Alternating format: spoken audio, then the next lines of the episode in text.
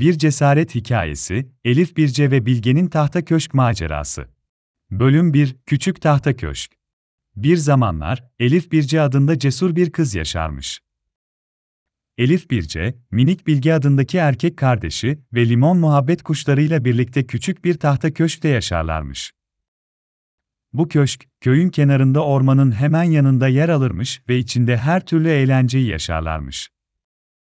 Elif Birce ve Bilge'nin en büyük zevklerinden biri, ormanda keşifler yaparak yeni arkadaşlar edinmek ve maceralar yaşamakmış. Günlerden bir gün, köyde büyük bir panik baş göstermiş. Ormanın derinliklerinde yaşadığı söylenen büyük bir canavar, köyün ürünlerine zarar vermeye başlamış. Köyün yaşlıları toplanıp bu durumu konuşurken, tüm çocuklar da endişe içinde ne yapacaklarını düşünüyormuş. Elif Birce ve Bilge'nin annesi, onlara köyün yaşlılarından birinin evinde toplanacaklarını ve köyü canavardan korumak için bir çözüm bulacaklarını söylemiş. Bu haber üzerine Elif Birce, ormanda cesur bir macera yaşayarak canavara karşı savaşabileceğini düşünmüş. Kardeşi Bilge'ye dönerek, Bilge, biz de köye yardımcı olmalıyız. Belki canavarın neden köyümüze zarar verdiğini öğrenir ve onunla dost olabiliriz. Böylece hem köyümüzü korumuş oluruz, hem de ormanda yeni bir arkadaşımız olur, demiş. Bilge ise başta biraz korkmuş olsa da, ablasının cesaretine güvenip ona katılmaya karar vermiş.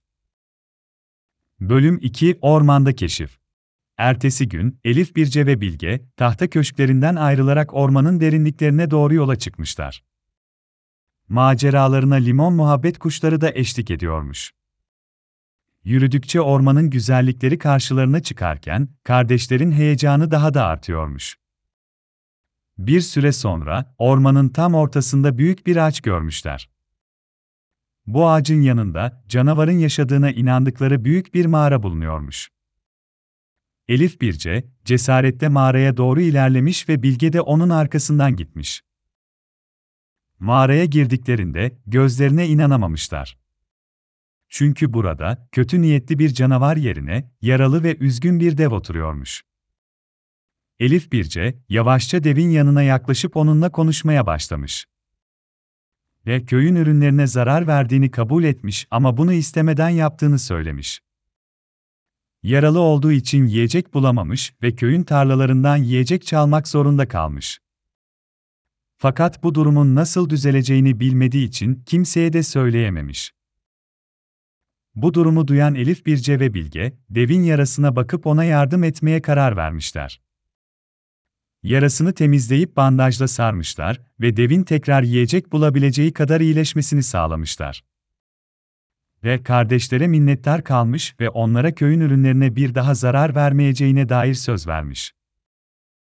Bölüm 3 Köye Dönüş ve Mutlu Son Elif Birce ve Bilge, köylerine döndüklerinde herkes onları merakla karşılamış. Kardeşler, köyün yaşlılarına devin durumunu ve verdikleri sözü anlatmışlar. Köyün yaşlıları, başta şüpheyle yaklaşsalar da, devin köyün ürünlerine bir daha zarar vermemesi üzerine onlara inanmışlar. Elif Birce ve Bilge, cesaretleri sayesinde köylerini kurtarmış ve devle arkadaş olmuşlar. Ayrıca köylüler de artık ormanın derinliklerinde yaşayan devden korkmamayı öğrenmişler.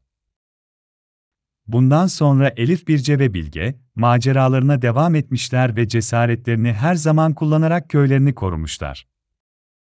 Limon muhabbet kuşları da onlara eşlik ederek, ormanda yaşayan tüm yaratıklarla dost olmuşlar.